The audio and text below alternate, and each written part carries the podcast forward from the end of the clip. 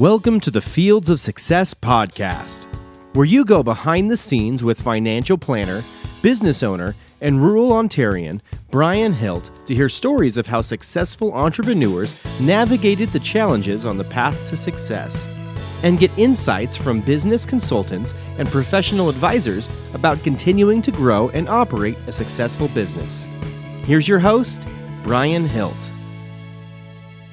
Greetings and welcome to the Fields of Success podcast. I'm your host, Brian Hilt. Today I'm honored to have a special guest on the podcast, Bud Arnold. He's an accountant with Collins Barrow based out of Guelph and Elora. And we're going to be talking about passive income for Canadian controlled private corporations. It's sure to be an interesting conversation. I know I'm going to learn a lot, and uh, I'm excited to have you on, Bud. Thanks for coming on. Thanks, Brian. It's uh, good to be here. Well, let's start similar to what we have at the beginning of the previous episodes. Could you tell us a little bit about your background and your current position with Collins Barrow? Kind of just your professional background, I guess, and uh, how you got to where you're at today. Sure, thanks. I studied accounting at University of Waterloo and took a uh, specialty interest in tax when I was there, um, and so went on to get my CPA uh, CA designation a few years ago as a chartered professional accountant and uh, went through the CPA Canada's in-depth tax course to become what the firms recognize as a tax specialist. So that's the, the area I've been practicing in for about uh, six or seven years now. I had been formerly with, with another firm here in Guelph, and I've moved over now to Collins Barrow a, a couple of years ago, uh, focusing on tax planning for owner managed businesses in, in a variety of industries, agriculture as well as uh, other uh, manufacturing or sales, uh, consulting professionals, whole scope of different different industries. Very good. So when you say owner managed business, I was going to follow up actually and ask that uh, if you had any kind of focus areas. You said owner managed businesses. That would be basically what you're saying is not a publicly traded corporation really it could be a corporation but uh, the owner controls most of the shares etc that's right. Yeah. So some of our, our clients uh, have have shares owned by non-family members or shares owned by non-active parties in the business, but uh, there's typically still that connection to the uh, the the shareholders are also there's some relation to the, the people managing and operating the business that takes us out of the the public uh, company scope and focuses more on the, the small business or medium sized businesses in uh, geography here. Okay, great. And you mentioned that you are a tax specialist, I believe is what you said with Collins Barrow. So, for I guess those of us outside the industry, we think, well, accountants are all tax specialists, but there's some further education and such there. Could you maybe in layman's terms say what's a tax specialist um, and what what does that mean a little bit different from just being an accountant i guess yeah, good, good question. Um, we in the industry typically uh, call ourselves a tax specialist after going through either a master's of tax program or there's a professional program that's a, a three year part time program through uh, the Chartered Professional Accountants of Canada uh, to build our expertise in the tax area.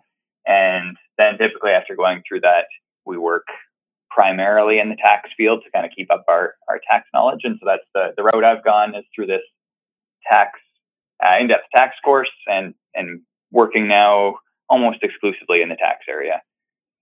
Fantastic. All right. Well, let's move on then to the topic uh, for today's discussion. So, we're going to discuss some of the changes that were brought about with the tax law changes that were enacted here in 2018.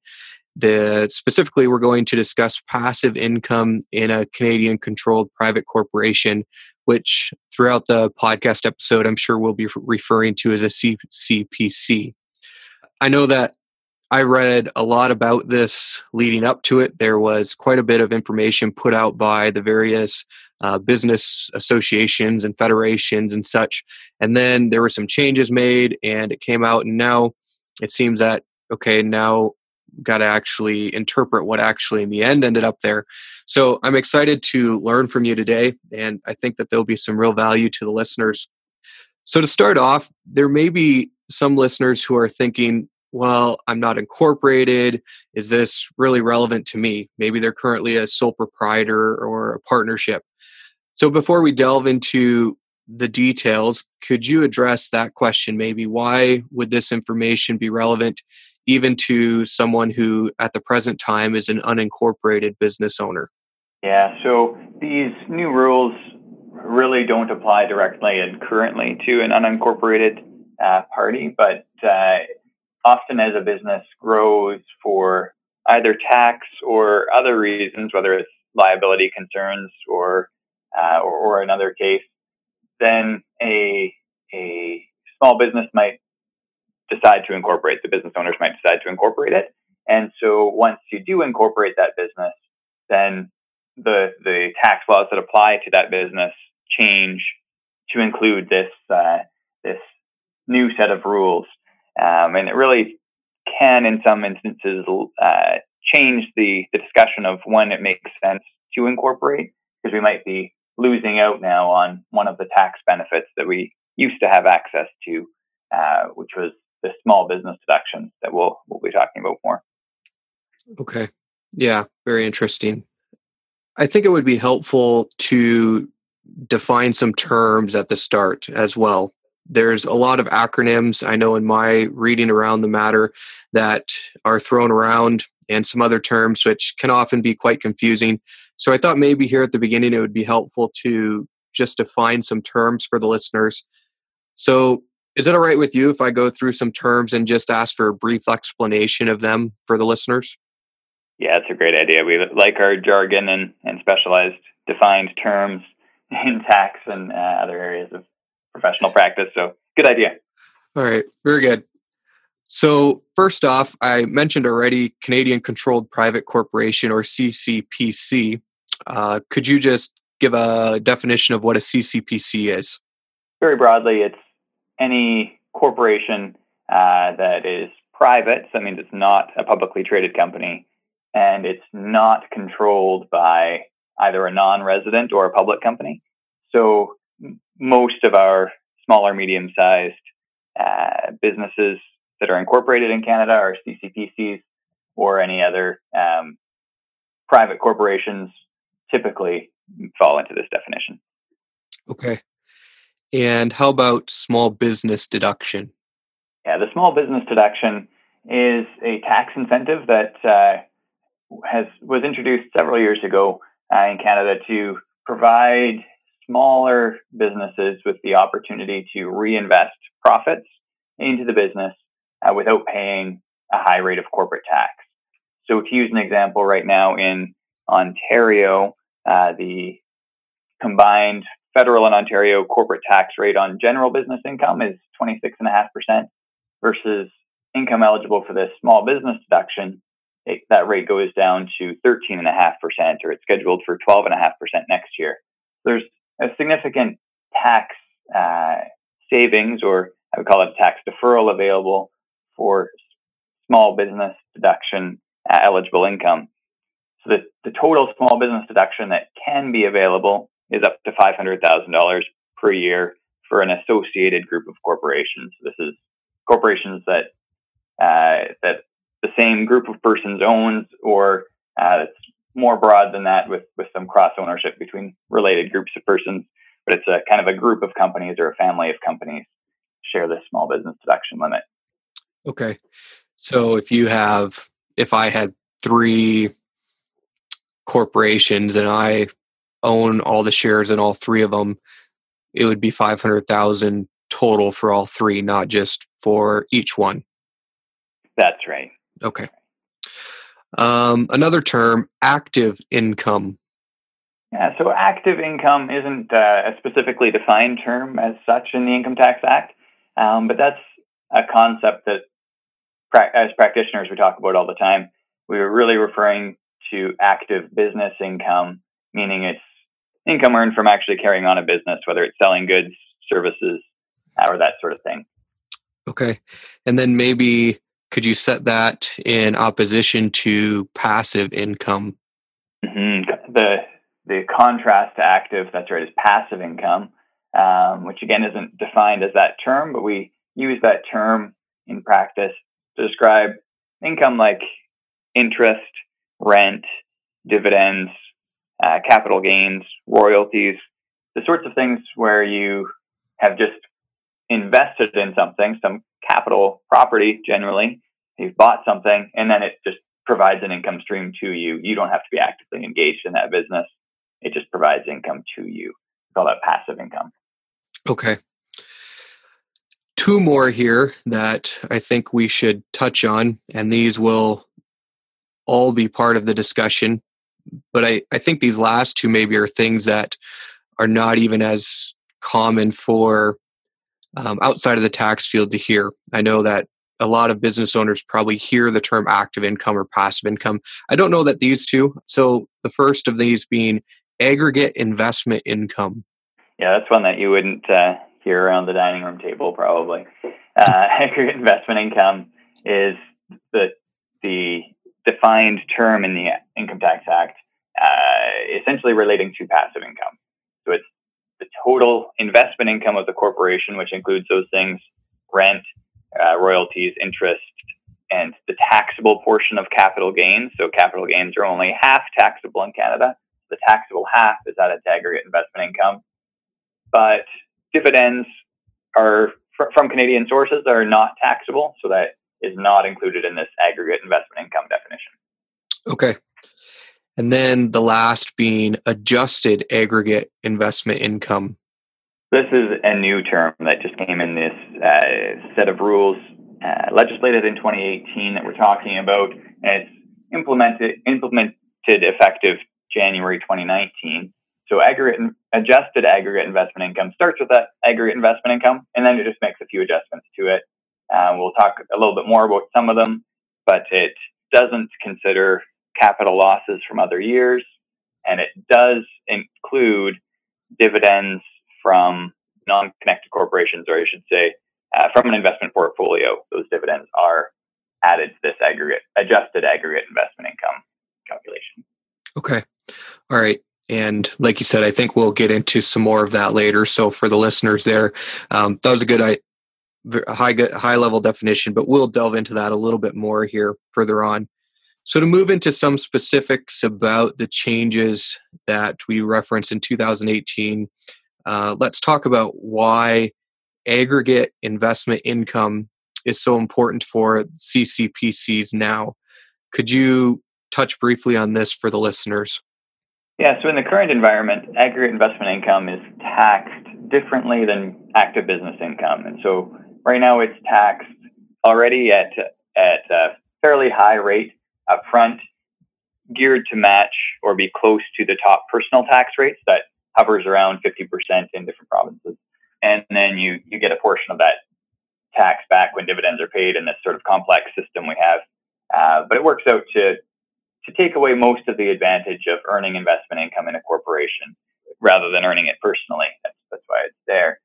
Now, going forward with this new set of rules, aggregate, adjusted aggregate investment income is suddenly more important because not only is it taxed in this sort of different way, but it also impacts how business income is taxed because having too much adjusted aggregate investment income will reduce the small business deduction limit and to access to that lower rate of corporate tax on active business income as well.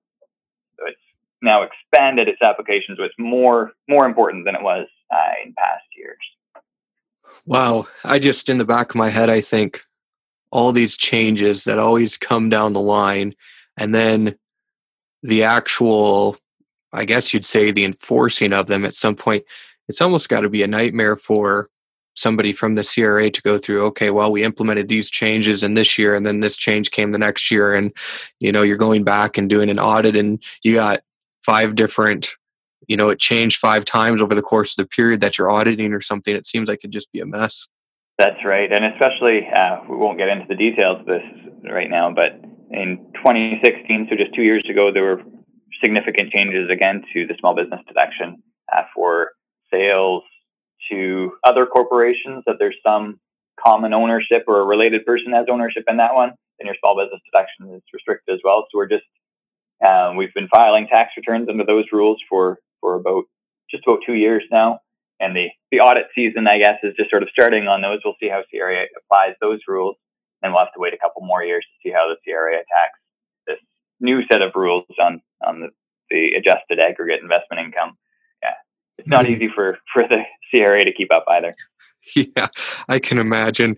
I, anyways, I guess that's another topic. I won't get off sidetrack too much. So, laid out some terms, and then as well, you've addressed why this is especially important now to Canadian controlled private corporations. Uh, can you delve into, and I know, I know you started this already, but maybe just touch on it again, a high level, what goes into calculating the aggregate adjusted investment income? And just briefly before you answer that, Bud, I want to remind the listeners that this is generalized information to help inform so that you can engage proactively with your tax and different financial professionals about it. It's not specific tax advice. You know, we don't know your specific situations. And so we aren't in a position, Bud's not in a position to lend any specific tax advice. We're just addressing the topic generally. So just put that out there so that we all know that to start with. So, anyways, Bud, uh, what goes into the aggregate adjusted in, uh, investment income calculation, or I guess I said it wrong, adjusted aggregate investment income? Yeah, I know. Uh, I'm sure our uh, professional liability insurance company appreciates the blanket caveat uh, that, as well as my compliance. So. no, thanks for that, Brian. Yeah, so in this calculation of adjusted aggregate investment income, uh, we talked a little bit about some specifics. We take a step back and think about it uh, on the whole. What what really goes into this calculation is the investment income earned. So, what is investment income? Again, that's interest dividends from from an investment portfolio where you own less than 10% of the shares um, of an individual corporation. So it's those interest, dividends, uh, the taxable part of capital gains. If you have rent or royalties as well, any of that passive investment income kind of goes into this definition.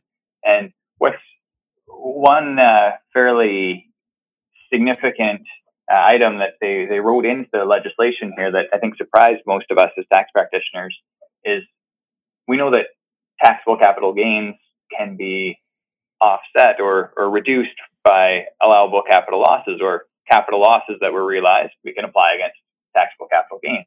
But for the purpose of these rules, only the capital losses realized in the same year as the capital gain will reduce this adjusted aggregate investment income. Uh, we're used to a, a, carryover period where you can carry capital losses back three years or forward indefinitely. That still applies for, for paying normal income taxes, but losses carried over from another year don't reduce our adjusted aggregate investment income. So we can run into situations where you had a big capital loss last year, big capital gain this year. Suddenly, that capital gain this year is uh, causing you to have a high adjusted aggregate investment income, which in turn reduces the small business deduction uh, limit available. So, how that plays out, uh, that reduction of the small business deduction limit, is when you have adjusted aggregate investment income over $50,000 uh, in the year, then the next year, the small business deduction limit will be reduced by $5 for every dollar that you were over that $50,000 threshold. So essentially, from fifty to one hundred and fifty thousand dollars of ag- adjusted aggregate investment income, uh, your small business deduction limit for the corporate group drops from five hundred thousand right down to zero. Uh, so that's the the range of, of significance here for this this calculation. Okay, so I'm trying to wrap my head around this a little bit more while we're talking here. So I guess to flesh that out a little bit, the if I had a capital loss last year under the present rules, um, well, I guess it's and still under these rules, I can carry that forward and apply that to some parts of my tax return for this year, but not to lower my adjusted aggregate investment income it seems. So I guess maybe then the is there a benefit to carrying them forward at all? Or now with the current legislation, does that mean that you just realize the capital loss in the year that it's there? Or or could there still be an advantage to carry it forwards? Yeah, so carrying it, uh, carrying that loss over still allows you to reduce the the income taxes that you pay on that taxable capital gain. It still reduces taxable income, so you pay less tax on that gain in that other year. It just doesn't reduce this adjusted aggregate investment income. Um, so if you're in that fifty to one hundred and fifty thousand dollar range of of adjusted aggregate investment income, and you're going to be losing some small business deduction limit, then you are m- missing out, I guess, by having a capital loss realized in a different year than a capital gain. So what we what what we'd like to see as much as possible is having those capital losses and capital gains realized in the same year, uh, so that they do apply uh, on a net basis this this calculation. If they're coming in different years, we could have our small business deduction limit impacted. Okay, so I guess this is I think making more sense as you explain that. So if it's a small business where the you know they're typically not bumping up on that or where the aggregate adjusted aggregate investment income at this point is not a concern. The same benefits to carrying that forward to apply to capital gain on a different year apply. It's probably more applicable and should be examined closer if you're bumping that threshold of what your investment income actually is. Right. Okay. Right. All right well, I think we're probably on the same page there, but there might have been a little question mark at the end of what you said there. But that's um, uh, where we start getting into a little bit more specific of a situation. Uh, yeah. Um, yeah, make sure all the, the terms are clearly clearly defined and applied to the specific situation. All right. Well, and I, I think I probably have a tendency that where because I want to understand this as well as I could, I probably have a tendency to where I could force us down a rabbit hole, and uh, but I'm going to try not doing that. So we'll just we'll just leave it there for now.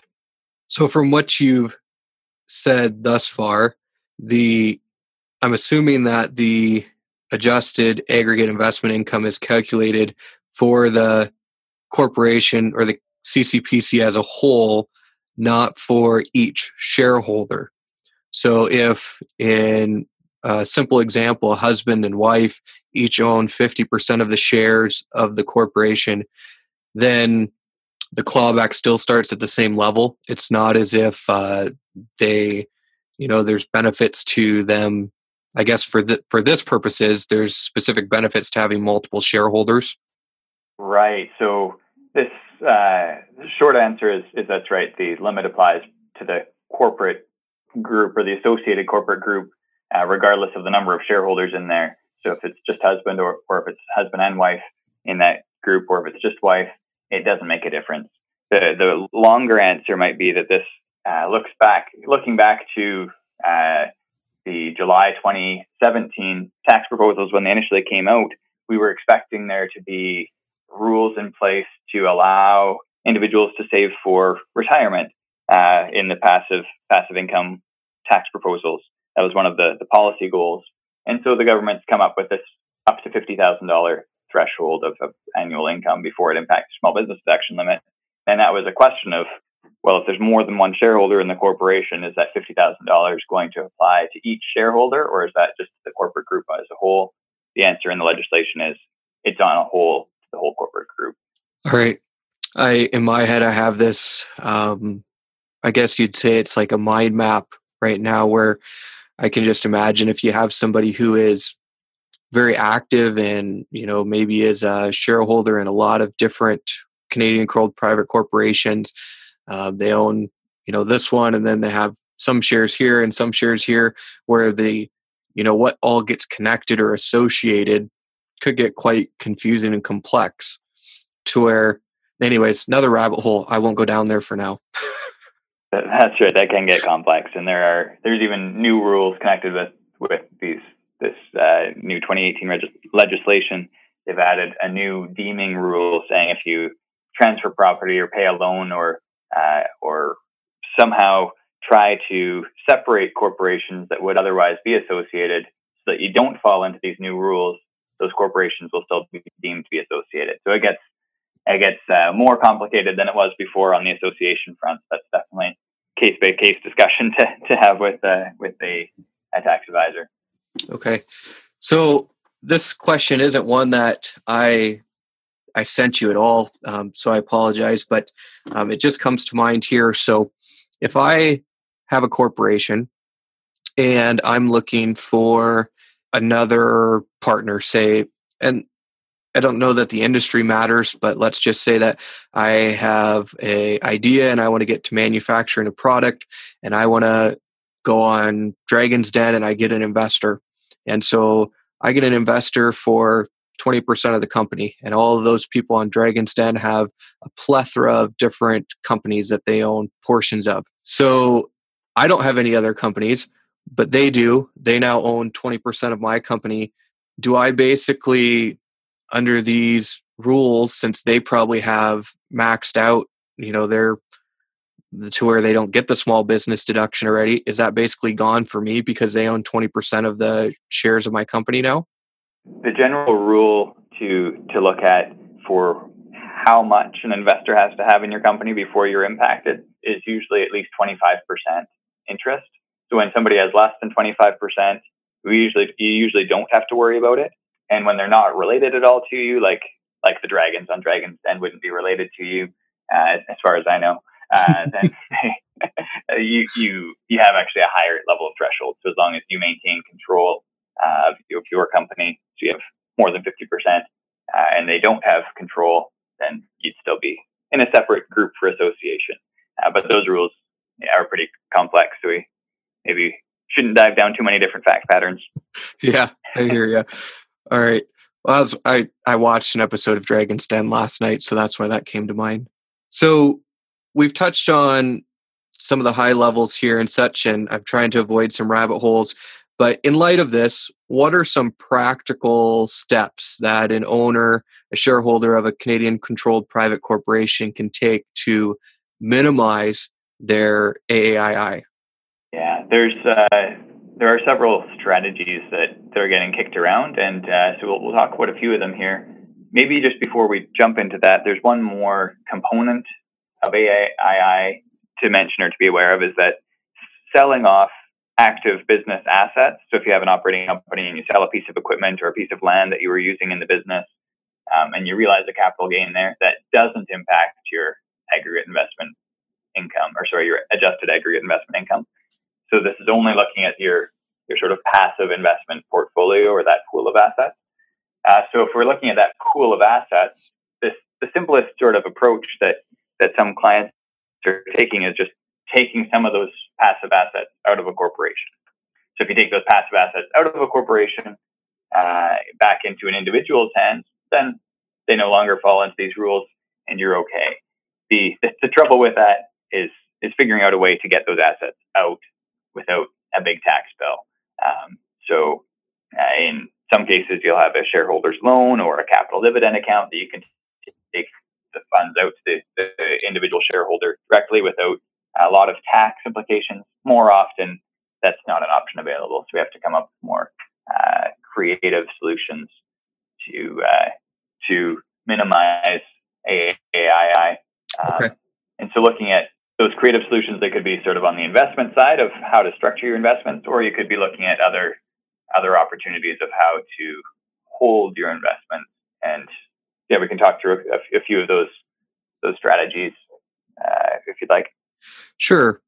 And i guess this this kind of lines up then with my alley where it really intrigues me. So i guess as it connects to financial planning and these different uh, strategies it would seem that, um, of course, in coordination with tax professional, there there's some strategies that can be implemented to try to minimize that. Some of them are relatively simple, I guess, that come to mind, and uh, some are a bit more complex. But uh, I really, I guess, in saying that, it doesn't necessarily have to be complex for the shareholder, as long as you have, you know, good people in your corner. In essence, you know, the complexity lies in their end, but you should try to make it simple for the uh, shareholder. Anyways, some of those that come to mind, and uh, and feel free. I'm just going to maybe go through some of these, and then we can we can circle back to them with some comments and follow up things. Investing in corporate class uh, mutual funds, corporate class mutual funds being that they don't pay uh, distributions as regularly at least if they do pay them at all and they typically aren't paying interest income as a distribution at all so the point being that you def- you aren't collecting income and and you're you know accruing a capital gain or deferring your gains till later. I would think as well utilizing some tax benefits of a life insurance policy owned by uh, the corporation that that could be utilized to shelter growth where some of those assets that are generating passive investment income maybe they can go into a life insurance policy whether it's whole life universal life not going to get into the nitty gritty right now but that there's some sheltering options there a couple of them um, i guess basically you know stocks that don't pay dividends there's a lot of times in canada maybe because of our love hate relationship with banks and such and our with the bank stocks. We think of dividend paying stocks and blue chip dividend paying stocks. But of course, within somebody's risk parameters and all that stuff, having investments that aren't paying dividends, that aren't dividend paying stocks, could actually help reduce that. Um, so, not going to get into specific investments themselves, but so that's something I can think of.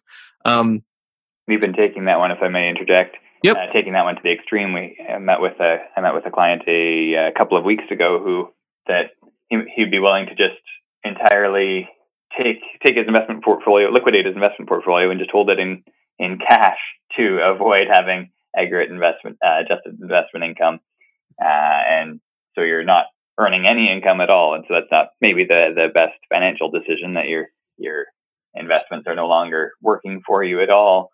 But that's sort of the extreme that that that some taxpayers are coming to, thinking I really just don't want to have to worry about these new rules. So maybe we'll just get out of investments altogether. And um, I don't think that that would be the right solution for for most, or maybe not for anyone. But uh, yeah, finding something that doesn't pay that regular income stream could help. Hmm. Yeah. I I just have a feeling that you know there's a a fair number of business owners that have over the years as they had accumulated uh, cash in the corporation, they went out and bought a rental property, and then they bought another one, and they bought another one, and that that rental income from those will add up a lot. I'm going to try avoiding a rabbit hole here, but one thing comes to mind when I um, say that: is there, in a general, generally speaking, if I if somebody has a bunch of rental properties, can they move those to a different corporation. Now it's still affiliated, but a different corporation, I guess. And is there a way to make that where the business itself is being a property management business or something along those lines so that what in one case is passive because the primary business of the uh, corporation say is retail that now if they're held in this company the primary business of that corporation is property management yeah there's um, the specific uh, the, the, definition of of a specified investment business uh, looks at uh, whether there are more than five full-time employees in a business that would otherwise be considered passive uh, if there's more than five full-time employees in that business then it's no longer considered passive, but now it's active business income. So reaching that point on um, on a, rental business where you've bought even even five or six houses, you're still not going to be hiring five full time employees to, to get out of that. Uh, there might be more more creative ways to sort of minimize that passive rental income, but anywhere you move them around the corporate group, uh, if that corporation is still associated and it is still earning income from the rental business, then that would still be a passive rental uh, income that is going to be caught. So you're saying I'm not a genius that just found a loophole? you wouldn't have been the first one to try that loophole. yeah. Well, I want to be conscientious of time, so I'm going to touch on a few other things here as possible strategies. So we've talked about corporate class mutual funds, the option of utilizing life insurance um, really as an investment vehicle, not necessarily strictly for the, the death benefit. Um, we've talked about uh, controlling the income that comes from investments, such as the example of buying a stock that doesn't pay a dividend versus one that pays uh, a dividend. And as well, I think there's a couple other things that maybe are worth mentioning just as in passing here. IPPs or RCAs, individual pension plans, retirement compensation arrangements. Um, I think business owners are starting to see more of that, and they'll probably hear more of that from the tax professionals and such here in the coming uh, upcoming as a result of this. Once again, I think there's a rabbit hole here that we can go down to, but if I could try to summarize that, and then Bud, maybe you can uh, correct me anywhere if I stray a little bit. Um, an IPP is basically a owner of a corporation can set up a defined benefit pension plan for themselves. And if they make a contribution to the IPP, then it is an expense to the corporation.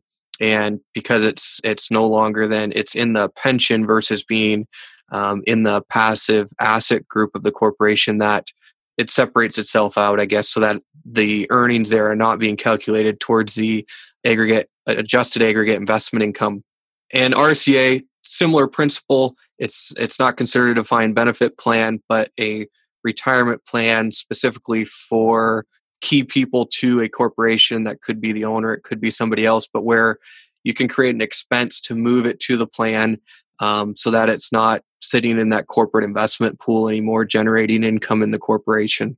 Is that a good summary? Maybe just a very high level.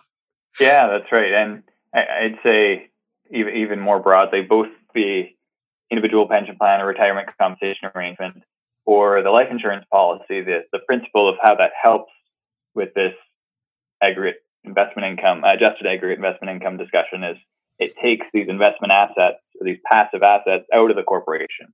They go into some other entity, whether it's a life insurance policy, a pension plan, or a retirement compensation arrangement.